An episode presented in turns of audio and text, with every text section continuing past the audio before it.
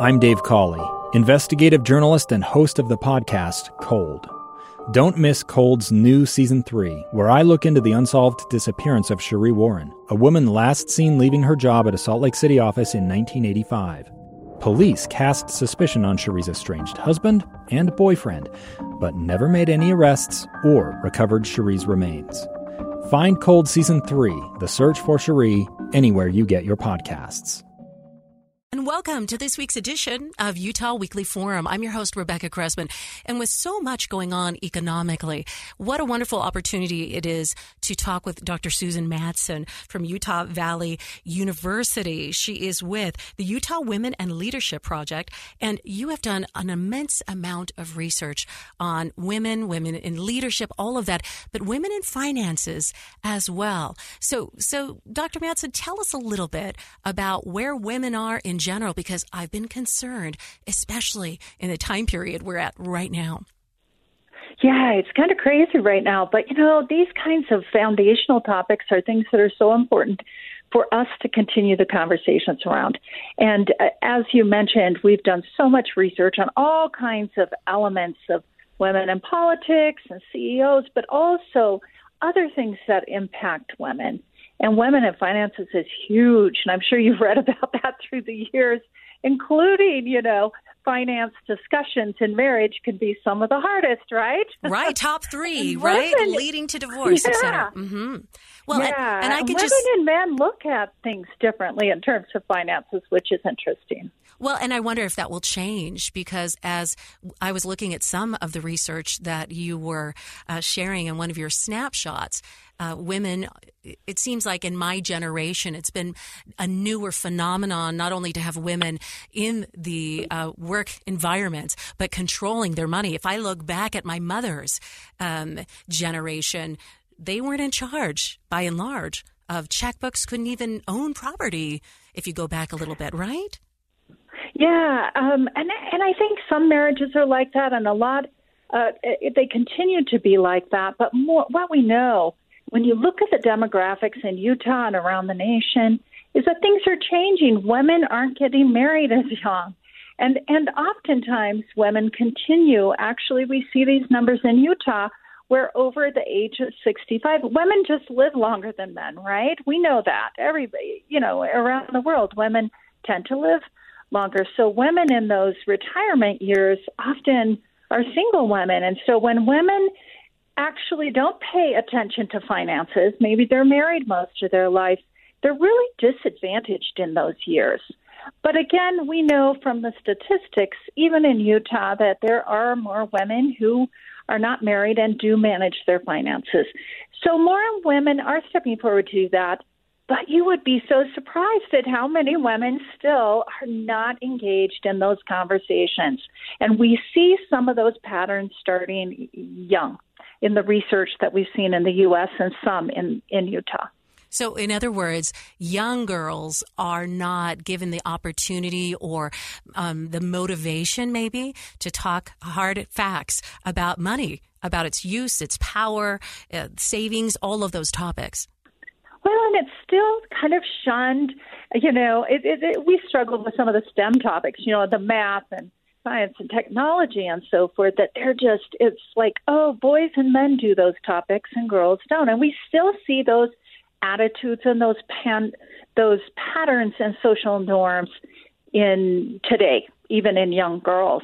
And and it's interesting because what I find fascinating is the attitudes continue in the research to say that in the home you really do create patterns for your daughters and sons on money.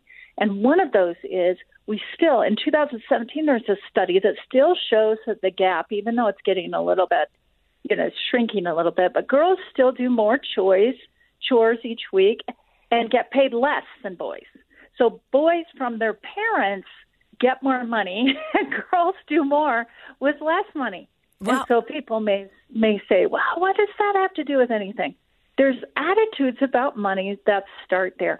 And the second thing that's so fascinating, and I, I was working years ago with the United Way of Utah County on these issues, and we found then, this was probably 10 years ago, but it, it continues that parents often struggle with having conversations with their daughters and their sons, with just even talking about finances in their homes.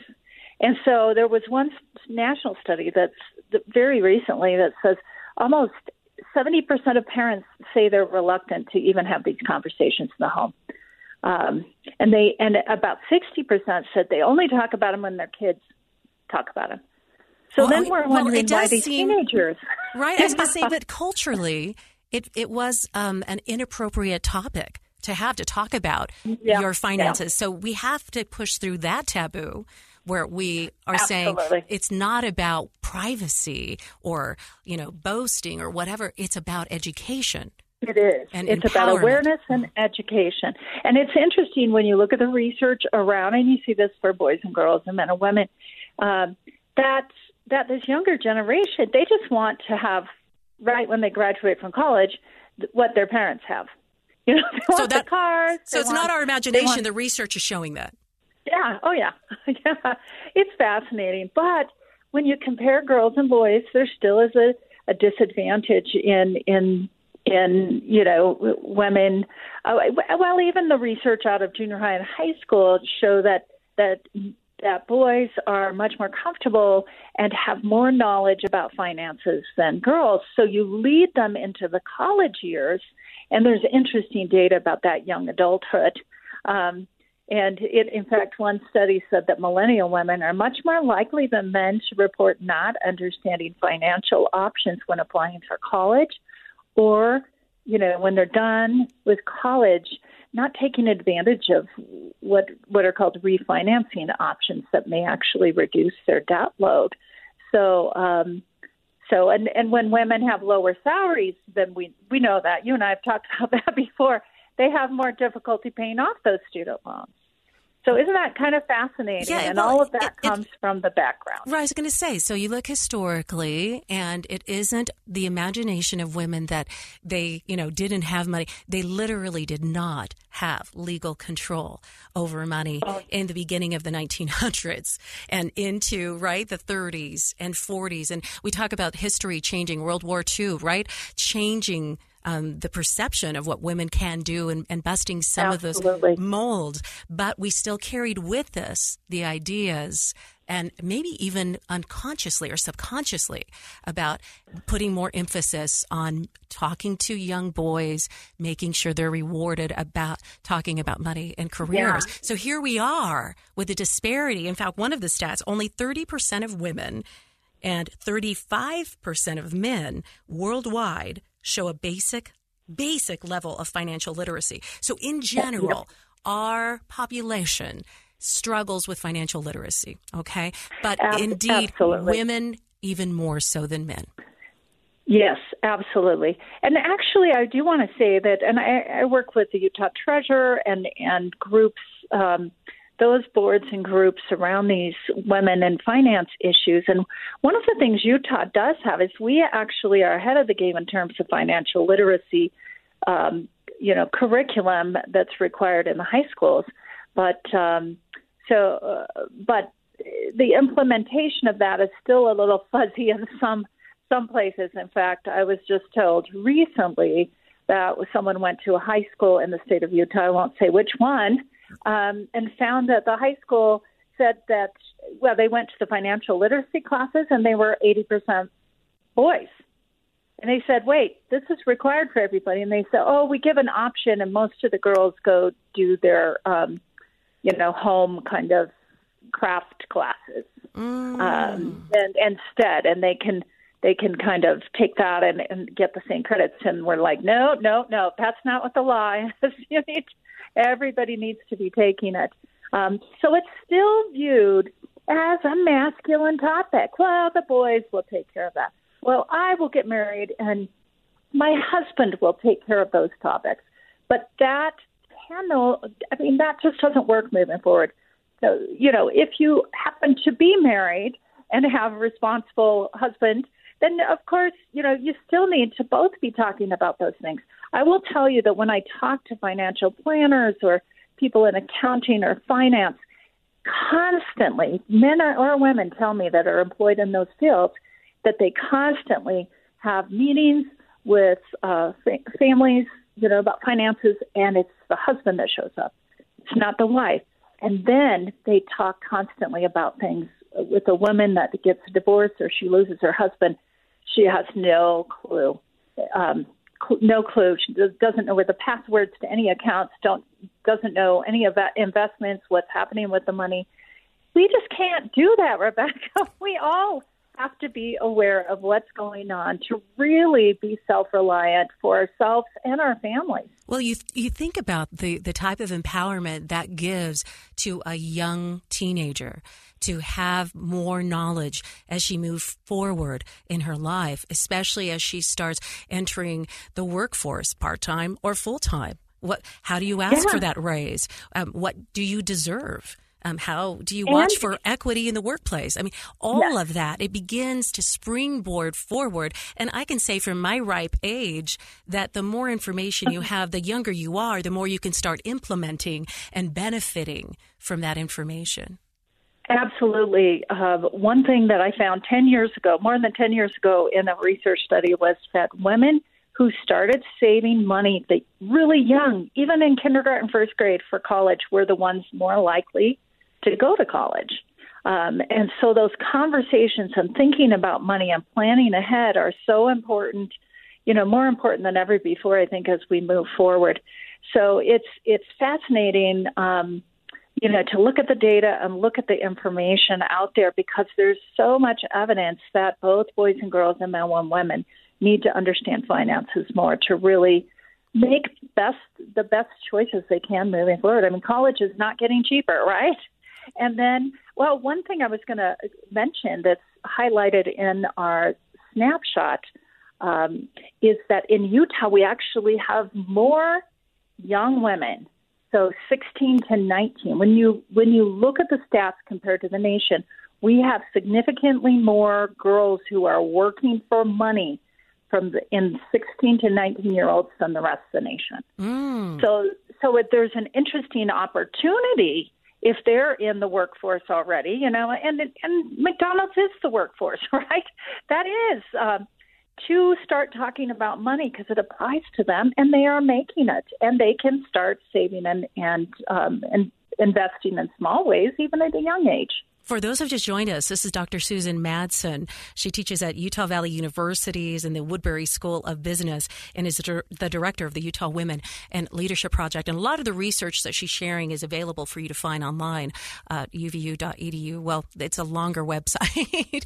well, I have a shorter one now, and it, it's utwomen.org utwomen.org. And there's fascinating research there. I wanted to piggyback on, on something that you planted a seed with me, which was um, intervention strategies. You said right now, if we have young children at home, they are going to watch how equitable we are with how we talk about money, how we pay chores, how we reward them for, right? Their aspirations, yeah. economic aspirations. It's not just young boys who are going to be out with lawnmowers making money on the side. It'll be, right, women as well. Um, so let's talk. We have about 10 minutes at least together. And what are the interventions that we could put into place, uh, those of us who are the subjects of the research, to try to help change the way things have been historically so that young women and women of all ages have greater access and uh, knowledge um, in finance? Well, uh, first of all, there's some interesting, and I think we have them on our website. If not, I, I people can email me or whatever. But, but I I know I have some resources that actually help parents. Like, how do you talk and what do you do for you know people K through six. How do you work with your children on finances? What are some interventions you can make? And then another one for junior high and high school, just like one or two pages that are really good because parents are not comfortable with these kinds of things. But as you said, when we look at interventions, one is to start talking about money. You actually don't shy away from it, but talk about it. You don't have to tell your kids everything that you earn and all of those things. But having mothers and fathers or you know partners or or just if it's a single mom, the mothers talk about that and talk about the savings. Yes, I'm going to put it in savings. Talk about how much you know house payments are in general, the percentage of you know what you make, so that kids can start thinking, "Wow, that takes a lot of money. Maybe I need to make some more money." But having those conversations is the first thing, and starting kids in saving plans. I mean, savings accounts, savings plans. The research is clear that when you give them the opportunity to, to and teach them to start saving at an early age, they will make more, you know, wiser decisions about that. So those are some key things. But also when they're older, like junior high and high school, I mean, talking to them about the cost of college and being very open. For for instance, in my family, we paid half of the college costs for undergraduate, so we always knew that, and my kids knew that. Um, and they started saving for that. So those open conversations are really important. And also, you know, sometimes there's discussions about those things that we can take our kids to, or documentaries or videos or different things. There's so many good resources out there to help teach kids about money and teenagers and help get them prepared. But what we found over and over again in research that we've done in past years is that it's a surprise to many young women and, and probably young men too in high school when they start thinking then about college or about future life. Mm, and um, yes, the so reality that's, that's, of rent, utilities, yes. tuition, food, because it's not just tuition, is it? And and discussing whether or not your family anticipates being able to qualify for financial aid or grants, and or um, in fact, I had a conversation with a neighbor. I just you know quickly was thinking about this, where she was saying, you know, we're having our son. He's he takes a year off of college every year and earns money, and then goes back because we don't want to use any uh, financial aid loans. And I said, that's really interesting. I said, have you ever talked to a financial aid officer at a college because I said different colleges have different levels of tuition money and loans. And you might find that if your son graduates with only $8,000 in loans, that that will be very, very small as compared to what he could be earning. Yeah. If, if yeah. he starts in the workforce four years earlier than he would with this every other year. And, and so, you know, if parents have – um, most of us, for, for, example, my kids have gone through college. I have one left. Um, um I, I, didn't apply for financial aid. You know. I didn't know how to do it, and and so it was a learning process when my first son um, went to college because I was lucky enough to get one of those things called a scholarship. You know, so I, yeah. I, I it was out of my realm to know what to do, but we have to, well, as parents, get that information. In my mind, yeah. Absolutely. And one of the key things back to really the women in finances piece is oftentimes mothers, women are like, you know, my husband takes care of those things. Yet women often are the ones that really teach the kids more often, but, but it, mothers and fathers, right? Yes. But oftentimes women are with the kids more and they say, well, I don't need this information. Well, of course, we all need to be literate in so many areas, including finances, because oftentimes we have moments – that I know I did, even though I was working full time. I was home in the afternoons when my kids got home, and I was the one that taught them principles and and and so forth. So it's really important in so many ways that that mothers as well as fathers, if they happen to be in the same home, or grandparents if they're raising our kids. You know, a lot of people raise kids these days. Really are aware of all of these things. This is finances is the found, one of the foundational elements and I and I will tell you that there's so much information out there these days about women really suffering in their retirement or senior years because of not I mean there's some disadvantages for women who have stayed home and raised kids because their social security is different, some of their benefits are different if they lose their husbands.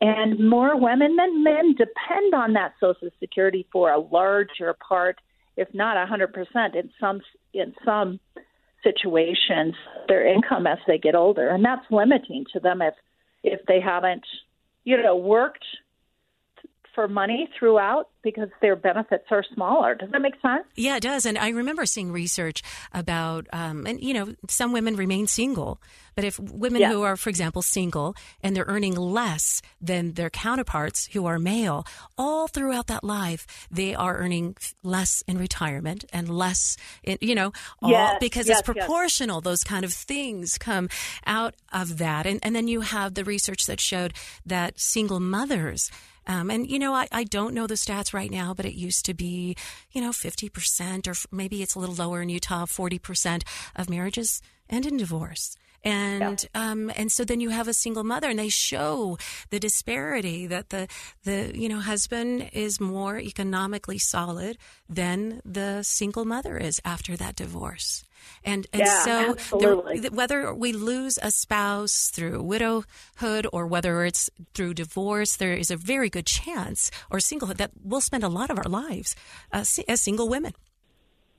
Yeah, that is so so true. Hey, from an earlier conversation, I just found the stats I thought people would would um, appreciate specific to Utah. So I found the stats on Utah high school financial literacy courses, and 45% of boys feel highly proficient, so 45%, and girls it's 37%. So some girls feel proficient, but you can see there's a gap right there of mm-hmm.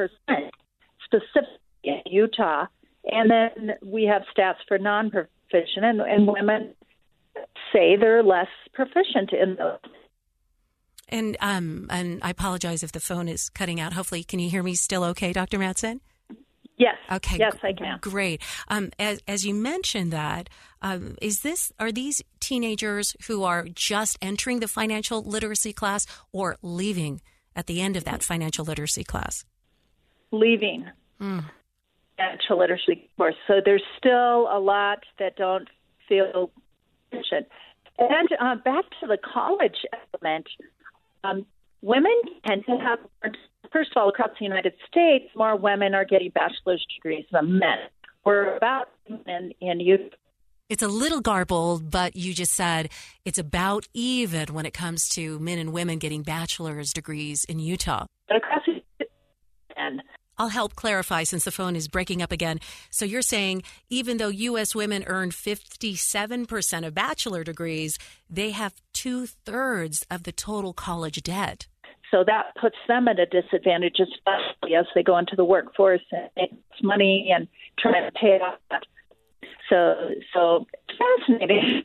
What we try to do with this research is really set the stage so that people will become more aware and say, what can we do to change, right? And and there are many things that we can do individually, as well as with our families and kids and our extended family, as well as with people that we influence, including in church settings and and in our neighborhoods and you know and all of us influence. I, I think it too. It's about if we're mentoring children, we champion them on different things. You know, we we've talked about that. Oh, you're so lovely. You're so nice. You know, yes. you're so good at working hard. You're so great at controlling your money. You're great at saving. To me, that that yes. we start to look differently. Again, I go back to that lawnmower idea, but it's not just Girl Scouts who need to sell cookies. You know, as a it's an idea of looking at at girls um, different differently as as individuals that absolutely need to have that knowledge and empowerment and encouragement to earn money. Right. And you know what? It, it doesn't take that much. It takes takes a little encouragement and and just a story or something. I mean, if we do that as influencers for young women, just something small may impact them. I, I found another statistic very quick that I think you'd be interested for the seniors, senior years of 65 and above, 54% of U.S. women prefer to leave financial decisions to their spouses. So we know before that that's the case, and and often, um, and in Utah, my guess would be that it would even be higher. It's still a bit breathtaking for me, though, to think that of women over the age of 65, over half of them in the country would rather have the man in their life control the money. Yeah. That, that it is, it can be complicated. Most of us are not in finance departments like you are, Dr. Madsen, and, and Wall Street and all those things can feel uh, complicated, but it is something we absolutely want to change our perspective on and get that information. No matter how old we are, we might be 67 yeah. right now, and, and you are never yeah. too old to learn new skills. Dr. Susan Madsen, thank you for your efforts that you do with the Utah Women's Leadership Project at Utah Valley University. A few uh, minutes ago, you shared the website because there's so much resource there, resources there, information, events, uh, organizations that can help support women in all areas of their growth and development and leadership. What is that website again? utwomen.org. Again, we have events, like you said, resources, research. We've got all kinds of things. So I really encourage your listeners to check it out. And we will. Dr. Madsen, thank you for joining us on this week's edition of Utah Weekly Forum. Thanks.